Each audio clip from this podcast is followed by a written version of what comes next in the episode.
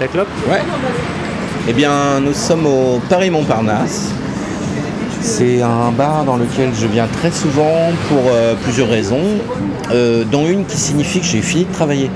C'est-à-dire que j'habite Nantes et chaque fois que j'ai fini de travailler, bah, je reprends mon train le soir pour Nantes, à Montparnasse, et je m'arrête souvent là pour ou boire un verre ou manger un petit truc rapidos. Et bah, on va rentrer. Ouh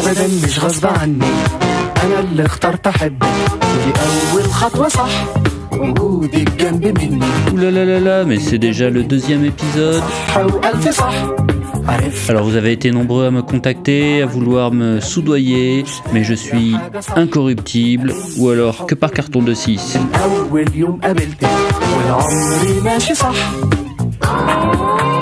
Alors ça c'est la magie du podcast, c'est-à-dire qu'on arrive à la table et il y a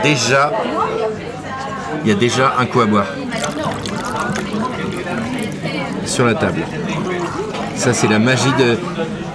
Au cinéma, on dit la magie du cinéma, mais au podcast, on peut dire ça aussi, je pense. Nous rencontrons Sylvain Chantal, auteur d'un Fièvre de cheval, aux éditions déliétantes. J'ai décidé de mettre un haut là à cette vie un peu dure, quoi, dure physiquement, intellectuellement et tout, et de me consacrer à l'écriture, mais l'écriture de fiction. Là, moi, je faisais que de l'écriture journalistique.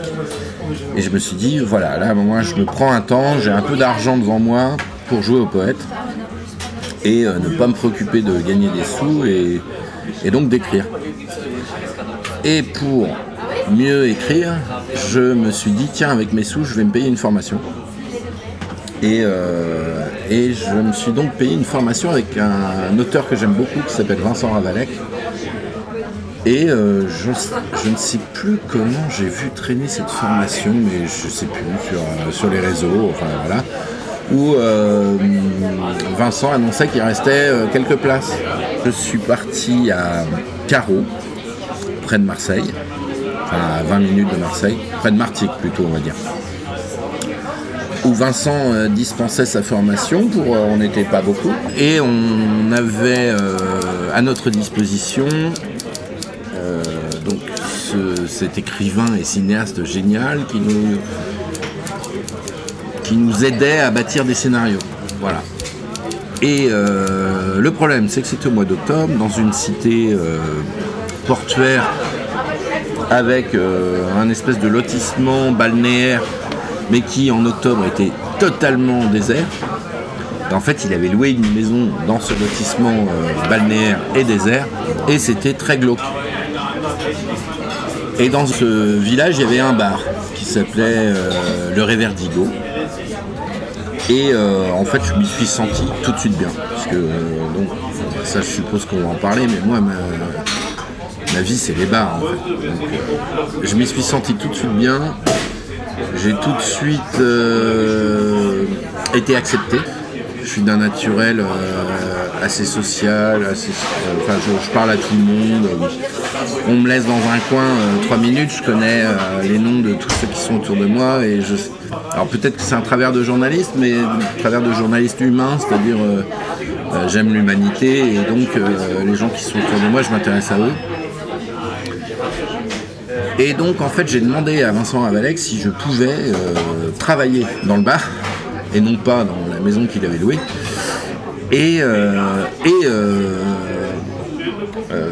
Prendre rendez-vous avec lui parce qu'on se voyait tous les jours pour lui présenter ce que je travaillais, que nous fassions ça dans le bar en fait.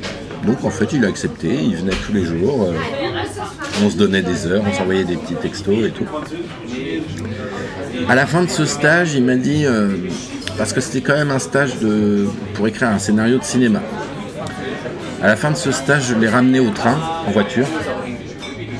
Et puis il m'a dit bon, tu seras certainement pas un grand cinéaste. En revanche, t'es un excellent journaliste. C'est-à-dire que tu connais tout le monde, tu t'as mis des claques à tout le monde. Bon, j'aime bien boire, donc par exemple j'en ai couché plusieurs. J'ai couché pas mal de Marseillais au Ricard. Mais couché, c'est-à-dire les mecs qui s'effondraient. Moi, je tenais debout. Donc voilà. C'est quoi un bon journaliste ? Ouais, un bon journaliste, c'est quelqu'un qui est curieux, qui s'intéresse aux gens. Donc, et puis qui aime bien provoquer des situations. Donc, c'est né quand ça? Oh, c'est né depuis toujours. C'est né depuis. Enfin, je. Il y a beaucoup de jeunes qui ont des soucis de vocation, ils sont ados, ils savent pas ce qu'ils veulent faire de leur vie.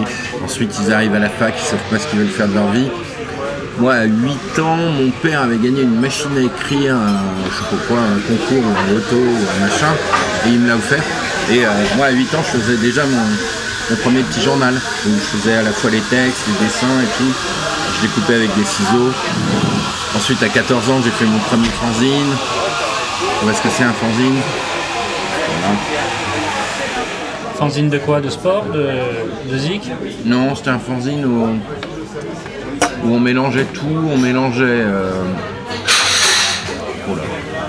théâtre, rock et bande dessinée. Parce que toi, tu es dramaturge. Tu as écrit pour le théâtre. Ah, dramaturge, c'est un... radiophonique. Non, dramaturge, c'est un bien grand mot. J'ai fait des dramatiques radiophoniques il y a très longtemps. J'avais été pistonné par... est-ce que tu vois qui est Monsieur X sur France Inter? J'avais été pistonné par Monsieur X. Et pour faire des dramatiques pour Radio France. Et avec un bonheur incroyable de choisir mes acteurs. Donc Claude Piéplu, très cher à la Soifothèque. Voilà, j'ai dit, est-ce que je peux demander Claude Piéplu? On m'a dit, on va voir s'il est libre, et puis s'il est libre, oui. J'ai Julien Guillemard aussi, Jacques Duby. Donc ça c'était il y a longtemps. Et puis après j'ai fait quelques pièces aussi. J'en ai fait une avec Jacky Berroyer et un musicien qui est très cher à mon cœur et qui est malheureusement décédé il y a 2 ans. Dominique Sony. Donc voilà. Et puis. Comment tu rencontres Monsieur X et qui est Monsieur X? Ah j'ai pas le droit de le dire. Donc je ne répondrai pas à cette question. Non, c'est totalement secret. C'est personne ne sait qui il est. Ni dans quelles circonstances tu l'as rencontré? Sur une autoroute. Mais j'en dirai pas plus. Non. Mais je peux pas en dire plus, c'est Monsieur X. Je peux pas dire son vrai nom, que je connais. Je peux juste dire qu'il a eu la gentillesse, il y a 4-5 ans, de venir faire une lecture à table, comme on dit. Tu vois ce que c'est une lecture à table? C'est-à-dire que tu as un texte de théâtre. Il n'est pas joué, il est juste lu à table avec tous les comédiens. Tu vois ? Et j'ai fait une lecture à table au FGO Barbarin, à Barbès, et il avait accepté d'être un des lecteurs. Donc les gens qui étaient là m'ont dit mais il a une très belle voix ce monsieur, mais elle me dit quelque chose. Et j'ai dit c'est Monsieur X, vous avez eu la chance de voir Monsieur X. Et qu'est-ce qu'on boit à Nantes? On boit du muscadet, principalement, ça tu dois le savoir. Après, on boit tout. On aime les vins de, on va un peu plus loin, on aime les vins de Saint-Flour-la-Vieille, de Saumur, tout ça. On boit pas que du muscadet. Tu es amateur de vin ou tu es amateur de moments de vin? Ta deuxième définition est la meilleure. Je suis pas du tout un connaisseur. C'est une très bonne définition ce que tu viens de dire. Un moment de vin, ouais, moi j'aime bien partager un moment. Là on boit un vin tout à fait quelconque, mais il est bien parce qu'on passe un bon moment. Et voilà. J'ai aucune connaissance. La Soifothèque. Si je pouvais te dire mes vins préférés, ce seraient des vins un peu comme... j'aime beaucoup ce qui est Quincy, Chablis, tu vois. J'aime beaucoup le Vionnier aussi. Parce que? Parce que c'est... alors là c'est un peu de la frime, mais c'est une énorme vedette qui me l'a fait découvrir. C'est le président de Groland. Santé bonheur, santé bonne humeur. qui buvaient ça très tôt le matin. Et c'est la première fois de ma vie que j'en ai bu, c'était avec lui. Et j'ai adoré, mais dans vraiment adoré. Alors, dans quelles circonstances? C'est parce qu'il nous a accompagnés, je dis nous, parce qu'à un moment de ma vie, j'ai géré pendant 5 ans un magazine qui allait de festival de musique en festival. Toutes les semaines, on allait sur un festival et on traitait en direct tout ce qui se passait sur le festival. On bouclait à 3h du matin et à 9h du mat', les 5000 exemplaires étaient sortis, on allait les diffuser dans le festival. À chaque fois, on avait un invité et Christophe Salengro, le président de Groland, est venu 2 fois avec nous. Et donc la fois où il m'a fait boire du Vionnier, c'était au canal Saint-Martin, là, parce qu'il habitait à côté. Et il m'avait donné rendez-vous dans son petit bar habituel, quoi. Un petit bar où il était connu comme le loup blanc. Voilà, et il buvait beaucoup de Vionnier. Voilà, donc Quincy, Chablis, Vionnier, c'est un peu mes préférences. J'aime le blanc. Ouais. Enfin, en l'occurrence, là, tu vois, je bois du rouge. Mais... Et donc, ce qu'on n'a pas abordé, c'est ce virage donc d'écrivain. Si tu nous parles de cette formation, de cet atelier d'écriture, ça se passe dans un café, ça t'inspire, il y a quelque chose qui perce. J'ai beaucoup sympathisé avec les gens, j'en ai écrit une histoire. Bon, malheureusement, faute de budget, je n'ai pu tourner qu'un court-métrage, mais à la base, c'était un long-métrage. Enfin, le scénario était... Je me disais bien que je vous avais déjà vu quelque part. Vous êtes connu, non? Je suis comédien. Ah, c'est ça. Mais bon, on peut pas tous vous remettre aux gens de la télé. Il y a tellement de chaînes aujourd'hui. Vous êtes le chauve, c'est ça, dans Bienvenue chez les ch'tis? Non, j'ai pas tourné dans ce film-là. Le chauve, dans les ch'tis, c'est Kad Merad. Je connais avec vous. Vous êtes sûr? Mais si, c'est vous, je vous reconnais. Non, je vous assure, c'est pas moi. Est-ce que vous pourriez quand même me signer un autographe? Parce que j'ai déjà l'autographe de Jean-Pierre Pernaut, il est venu une fois dans mon bar, très sympa d'ailleurs, il était avec sa femme, comment qu'elle s'appelle déjà, l'ancienne Miss France? Geneviève de Fontenay. Ah non, elle, ça m'étonnerait qu'elle était Miss France un jour. Non, c'est Nathalie quelque chose. Nathalie Marquet. J'ai joué au théâtre d'ailleurs avec elle. C'est pour qui? Mettez Pascal s'il vous plaît, et rajoutez Pauline, c'est ma femme. Voilà, ça lui fera plaisir.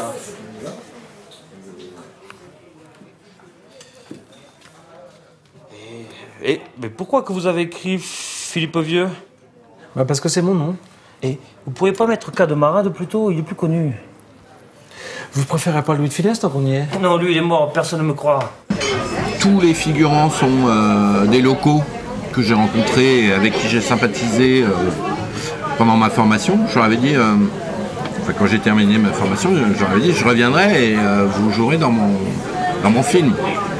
Alors bien évidemment, j'étais un peu naïf, je pensais que ce serait un long métrage, mais ça coûte tellement cher le cinéma que j'ai pu récolter que l'argent d'un cours. Et donc ils sont tous venus, ils m'ont coûté d'ailleurs une blinde, parce que les vrais tenanciers du bar m'ont fait payer toutes les consos qui ont été bues pendant le tournage. Donc tiens Sylvain, voici la note, et j'en avais pour je sais plus combien, c'était une fortune. Parce que je leur avais dit, on va faire comme si vous étiez client et que vous buviez un coup. Et ils se sont gavés. Parce que le cinéma, tu tournes plein de fois la prise et tout, et donc à chaque fois... Attends, je bois un petit coup parce que faut que je me détende. Ouais, il n'y a pas de stress. Hein. Donc Louis de Rigo, la première fois que j'ai rencontré, c'était à la reformation des Stooges, le groupe d'Iggy Pop.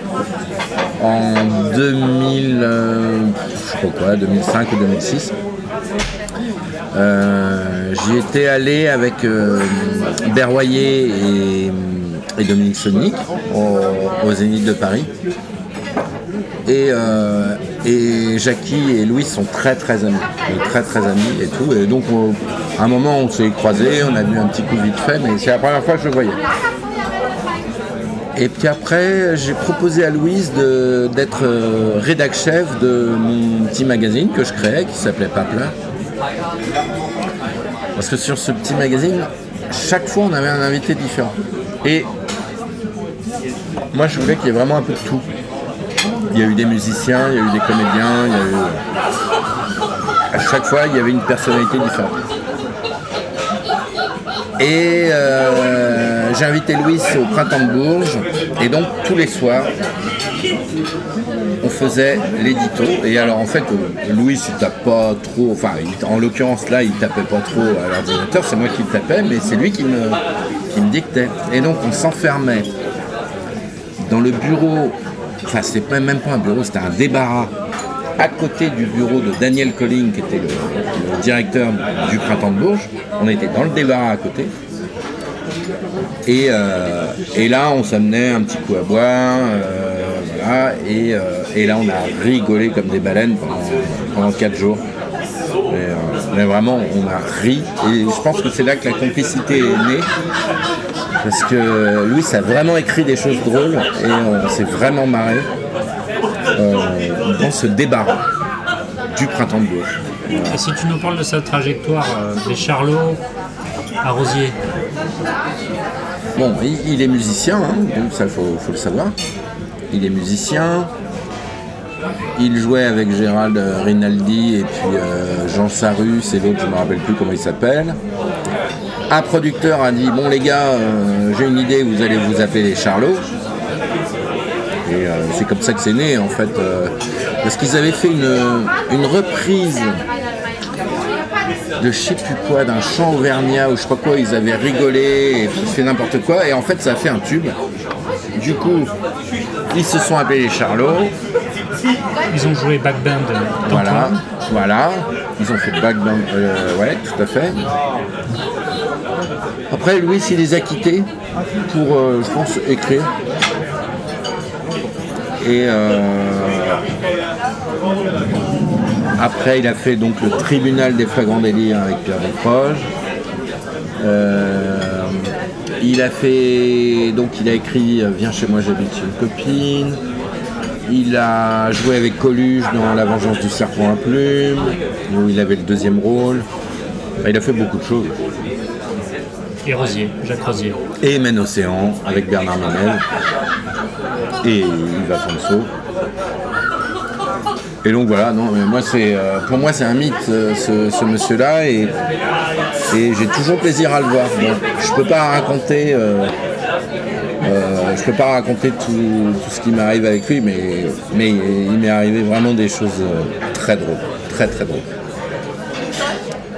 Mais je peux pas raconter dans un podcast qui pourrait être écouté. Cette fréquentation des bistrots quand même.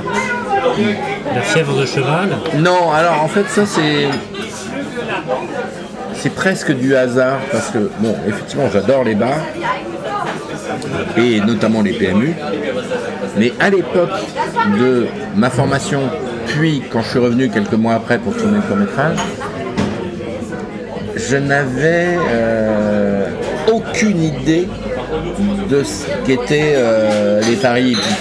Mais aucune idée, ça ne m'intéressait absolument pas. Je suis fumeur, je vais souvent m'acheter des clopes dans un bureau de tabac PMU, bar PMU qui est pas très loin de chez moi. Et souvent je prends mes clopes et puis je m'arrête et je bois un verre. Voilà. Mais sans vraiment regarder la faune qui est présente dans le bar. D'autant qu'en plus, comme je suis fumeur, je suis souvent en terrasse. Je suis pas souvent... Enfin, je sais pas si tu vois comment sont les PMU, mais il faut vraiment rentrer dans la faune de tous ces parieurs qui sont face à l'écran et tout ça. Donc, faut vraiment rentrer dedans. Et puis un jour, je termine un peu plus tôt que d'habitude mon travail, je vais me boire une ou deux bières, j'achète mes clopes, tout ça. Et ma compagne actuelle me téléphone en me disant « Tiens, je finis plutôt mon boulot, est-ce que je te rejoins, t'es où ?»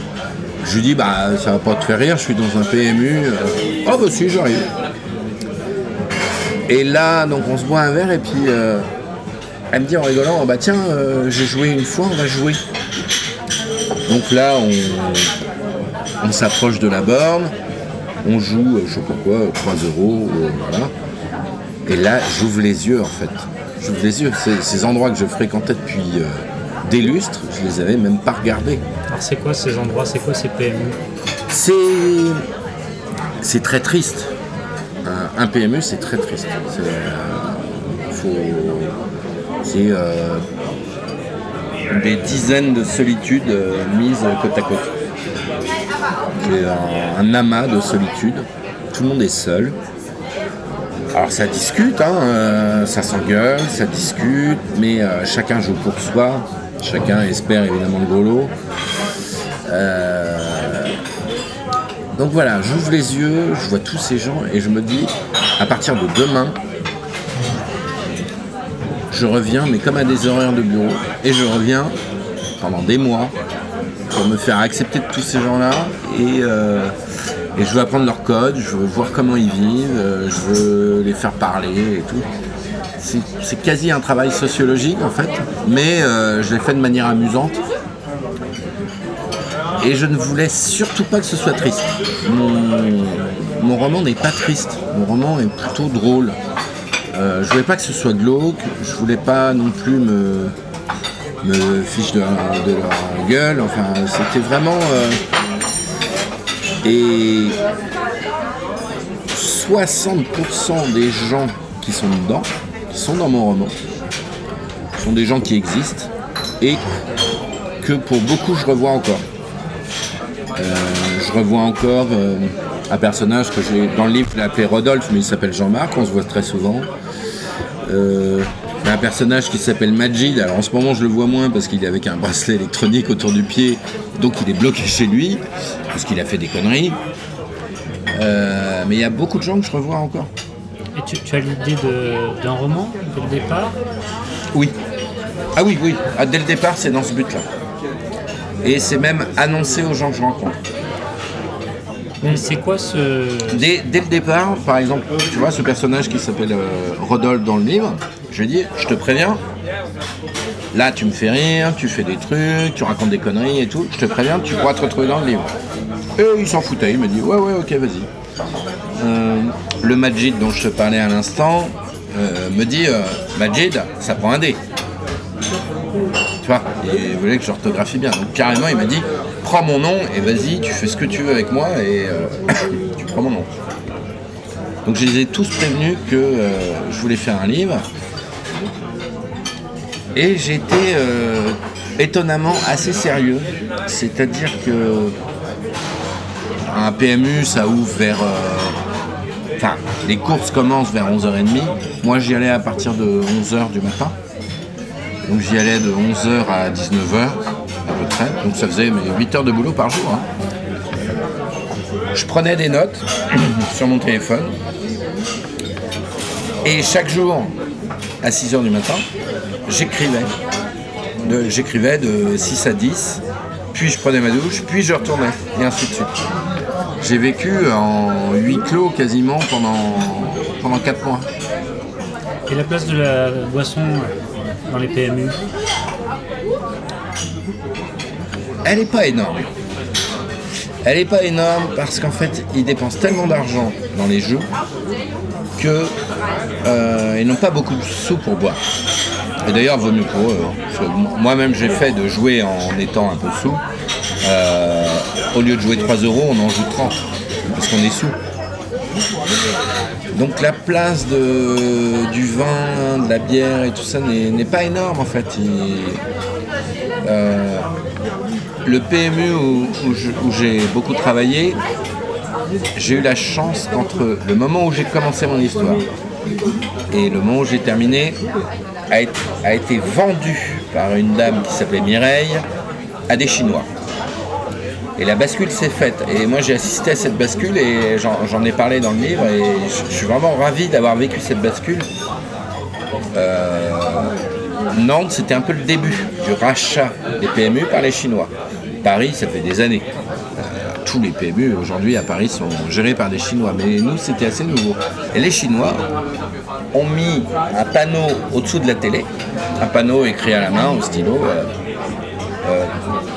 Alors, je vous épargne les fautes d'orthographe, de toute façon on ne les verra pas en podcast, mais consommation obligatoire toutes les 45 minutes. La patronne d'avant, Mireille, était habituée mais pas les Chinois. Eux, ils voulaient que ça consomme. Donc en fait, j'ai pas rencontré tellement de buveurs. C'est des joueurs. Et les 2,50 € qu'on peut économiser sur un ballon de rosé ou sur une bière, on les consacre à jouer sur Fakir de la Roche. C'est vraiment ça. Enfin, au début, c'était un jeu.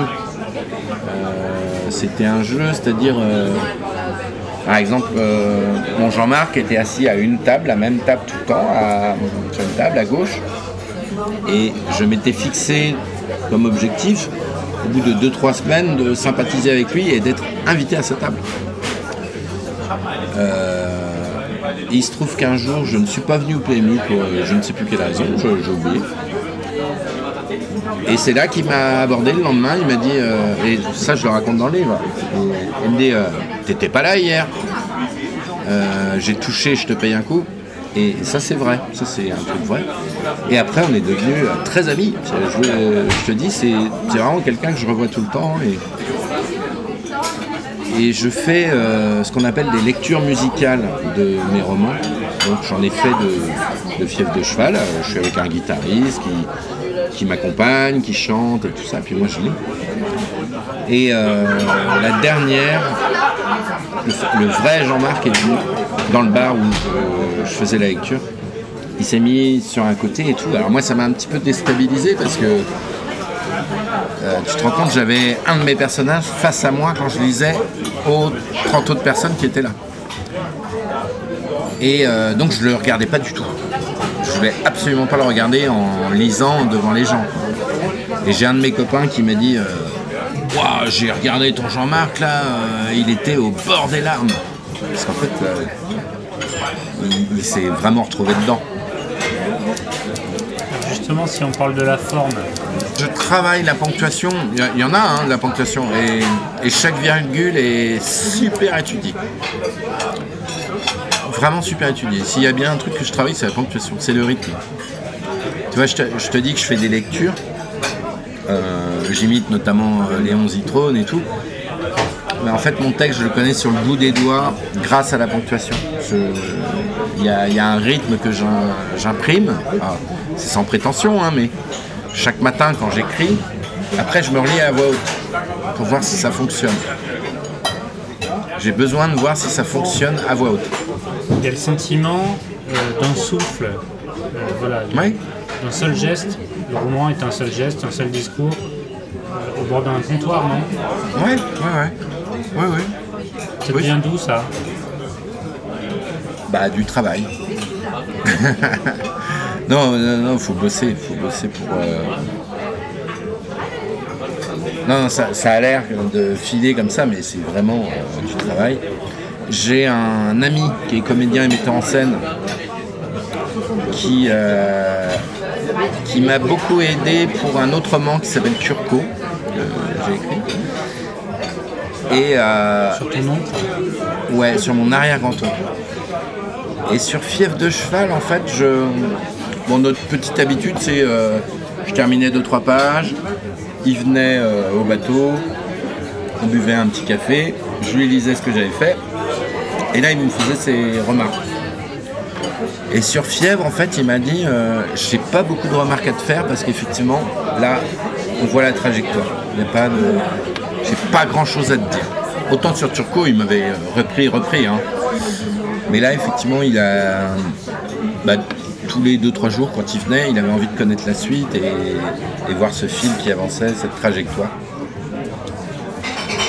Il y avait une évidence dans l'écriture qu'on retrouve dans la lecture. Ouais, parce qu'en fait, je pense que je m'amusais beaucoup. Et puis... Elle vient d'où cette écriture, tu penses ? Moi, j'aime bien me faire rire. C'est-à-dire, si je me fais pas rire, ma page, elle sert à rien. Donc, je suis mon premier lecteur, évidemment. Et si je ne rigole pas, ma journée, elle est pourrie. Alors, c'est pas forcément tout le temps apprécié, parce que c'est un peu péjoratif, les écrivains rigolos, ce que j'essaye d'être. Mais moi, c'est mon écriture. Tu vois, même quand je parle de sujets sérieux, comme l'addiction, la perte de repères, la désociabilisation, tu vois, tous ces thèmes qui sont dans Fièvre de cheval en fait. C'est un type, il a aucun ami, il devient moitié alcoolo, il s'endette, il vend sa voiture, il ne travaille plus, enfin, c'est que des trucs horribles. Mais malgré tout on rigole. Malgré tout on rigole. Tu vois, j'en reviens à ce que je disais tout à l'heure. C'est tellement glauque que j'ai pas voulu en rajouter une couche. J'ai préféré le tourner un peu à l'humour et j'avais envie qu'on s'attache à lui. Alors c'est un gros con. Souvent je me suis dit en écrivant, je me suis dit, mais quel con. Parce que des fois il fait des remarques et tout. Il est toujours un peu borderline et tout, mais on s'attache quand même à lui, j'espère. Quand j'ai lu ton livre, après j'ai pensé à cette émission. Oui, parce que là t'as repris parce que t'as dit putain. Ouais. J'ai pensé au Gentleman d'Epsom de Gilles Grangier. Ah ben c'est un de mes films cultes. Enfin, je l'aimais énormément avant même de découvrir l'univers des courses hippiques. C'est-à-dire j'étais déjà fan de ce film avant de tout ce que je t'ai raconté tout à l'heure de ma découverte des PMU, des bars PMU. Il se trouve qu'à un moment de ma vie, j'étais totalement fan de Jean Gabin. Ça m'a coûté une blinde parce que c'était pas l'époque où tu peux trouver des films sur internet, t'achetais les DVD quoi. Donc j'avais, sans mentir, entre 60 et 70 DVD de Jean Gabin, j'achetais tout. Hein. Ça coûtait à peu près 20 € à chaque fois, enfin tu vois, j'ai mis 1 500 € dans des DVD de Jean Gabin. Bon, et pas que ça, hein. J'achetais aussi énormément de DVD de cette époque-là. Moi, je suis resté complètement bloqué sur cette période. J'aime les dialoguistes. J'aime Pascal Jardin, j'aime Blondin, j'aime Audiard, j'aime tous ces mecs-là qui savaient écrire des films, qui savaient mettre des dialogues. Et c'est une vraie fascination. C'est décrié souvent. Ouais, je sais que c'est très décrié, mais de toute façon, même, tu vois, mes textes, quand je te dis qu'ils sont humoristiques, je sais que c'est pas très apprécié. Alors, c'est apprécié par les lecteurs, mais c'est pas forcément apprécié par les critiques.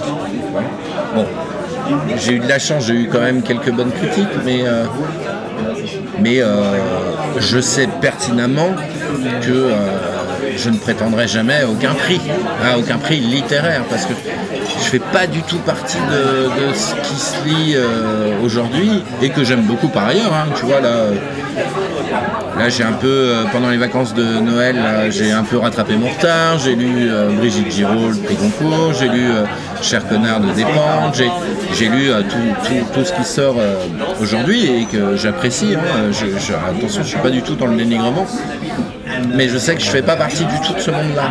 Et pour en revenir aux dilettantes et au fait que Dominique Gaultier, le directeur, m'a appelé au bout de 2 jours, c'est que ouais, Dominique, il aime bien les textes un peu comme ça, un peu à la marge et tout ça, et il n'est pas du tout à la recherche du futur prix Renaudot ou Goncourt ou je sais pas quoi. Lui ce qui... Enfin, sans m'avancer, mais ce qui l'intéresse, c'est plus qu'on raconte une histoire avec un style et voilà. Donc je suis dans cette veine-là, effectivement, je me revendique dans cette veine-là des dialoguistes, et puis j'ai aussi une véritable fascination pour ces acteurs, enfin les acteurs de cette époque-là. Les seconds rôles étaient extraordinaires, et je trouve qu'aujourd'hui les seconds rôles sont moins bons dans le cinéma.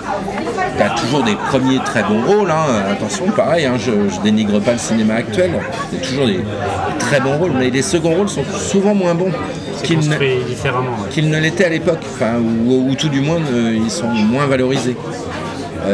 À l'époque, tu vois... Tu vois, tu me parles du Gentleman d'Epsom. Bon, Louis de Funès n'avait pas encore la réputation qu'il avait, parce qu'il a acquis sa réputation très très tard, et son succès très très tard, à plus de 50 ans. Bon, bah, dans le Gentleman d'Epsom, Louis de Funès est un second rôle. Ripeux, oui. Croyez-vous sincèrement que l'argent fasse le bonheur? Ça ne le salope pas. Puisque c'est vous qui le dites, eh ben je vais vous donner votre chance. Vous êtes un père, vous avez une fille à doter. Êtes-vous homme à faire fortune? J'y pense toutes les nuits. Mais pourquoi me demandez-vous ça? Eh ben voilà. Un cheval de Madame de Carbouf court demain à Auteuil. Un fils de Minos et Pacifée, allié à la famille de Saint-Simon par son demi-frère.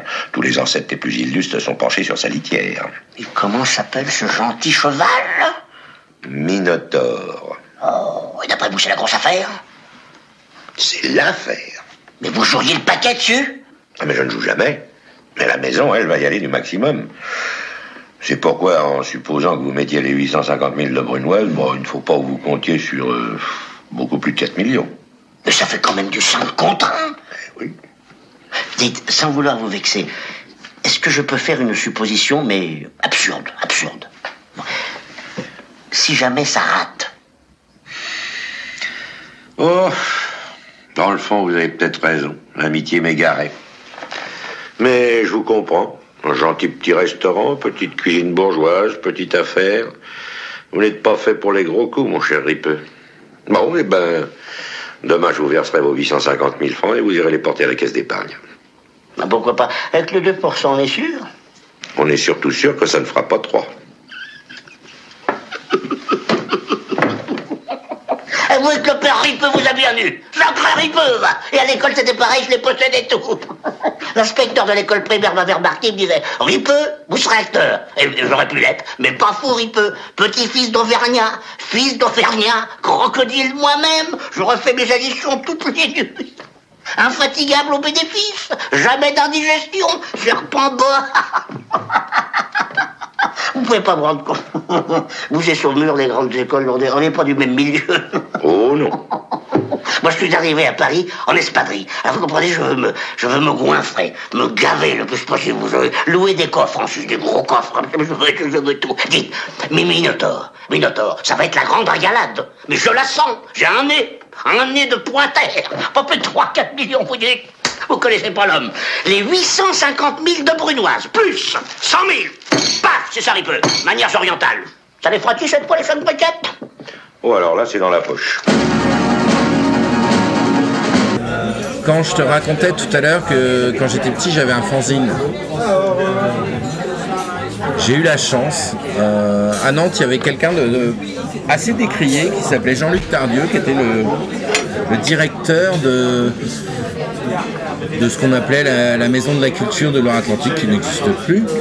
C'était un truc du département et tout. Et ce type était très décrié parce qu'on disait que c'est du théâtre de droite. Mais moi, quand j'ai eu 13-14 ans, je faisais le mur pour aller dans ce théâtre. Et le directeur m'aimait bien, il me laissait aller dans les loges, il me laissait récupérer les affiches et tout. Et j'ai eu le bonheur de rencontrer Darry Cole, Philippe Clay, Claude Rich, Claude Brasseur, Madeleine Robinson. Je ne lui ai pas parlé, mais je l'ai vu. Enfin, je l'ai vu sur scène. Jacques François, Jean Dessailly, Simone Valère. J'ai vu tous ces acteurs extraordinaires qui étaient tous en fin de vie. Hein, mais tu vois, par exemple, l'autre jour, je me suis revu un Maigret avec Gabin et Jean Dessailly. Et je me suis dit, waouh, la chance que j'ai eue, j'ai vu ce mec-là sur scène, quoi. Bon, j'avais 15 ans, mais j'ai eu le bonheur de le voir sur scène. Suzanne Flon, j'ai eu le bonheur de l'interviewer. C'est-à-dire que quand je suis arrivé, moi j'avais 15 ans, et puis elle était là, alors attends, c'était avec Henri Virlejeu. Je ne sais pas si tu te rappelles d'Henri Virlejeu, il est un très vieil acteur aussi. Et ils étaient logés dans un hôtel rue Scribe à Nantes, au-dessus d'un cinéma porno. Et moi j'arrive du haut de mes 15 ans et et ils sont là. Moi, je mets une petite question d'ambiance, tu vois, pour instaurer un... Ça va, vous êtes content à Nantes et tout. Et là, tu as cette mamie, Suzanne Flon, qui dit à ce papy, Henri Vierlejeux devant moi, oui, enfin, quand même, on est quand même au-dessus d'un cinéma porno. C'était quoi le titre, Henri Prends-moi salope. Enfin, voilà, moi j'ai vécu ce genre de scène incroyable avec des légendes du cinéma français et du théâtre français. Je m'habille tous les jours pareil, je ne possède pas grand chose. Plus j'ai avancé dans la vie, moins je possède. Enfin, les déménagements successifs, les divorces, les machins et tout ça, j'ai quasiment plus rien.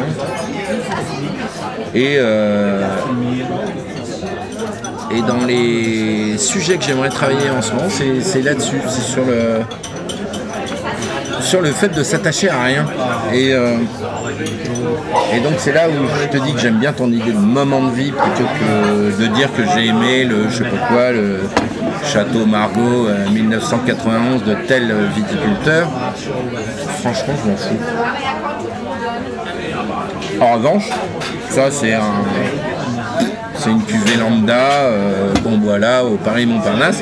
Je me rappellerai qu'on a bu du rouge tous les deux. Et je me rappellerai dans 3 ans, tu vois. C'est pas... Je sais même pas ce que c'est. Et je m'en tape.